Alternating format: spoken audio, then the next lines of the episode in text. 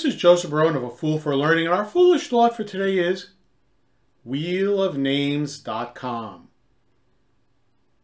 Have you ever thought at, at your next Zoom meeting or even in person meeting when we can have those again, that instead of picking out a number or selecting the youngest person in the room to receive a prize, you can have a spinning wheel, just like at the carnival?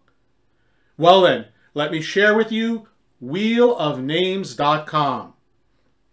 Simply enter the names of the people who are attending your Zoom meeting or event, spin the wheel, and voila, you have a winner.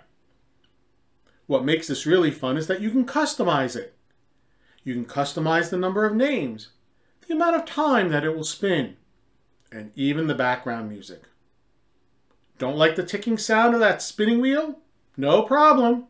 You can change it to piano music, Irish music, and even ska and reggae.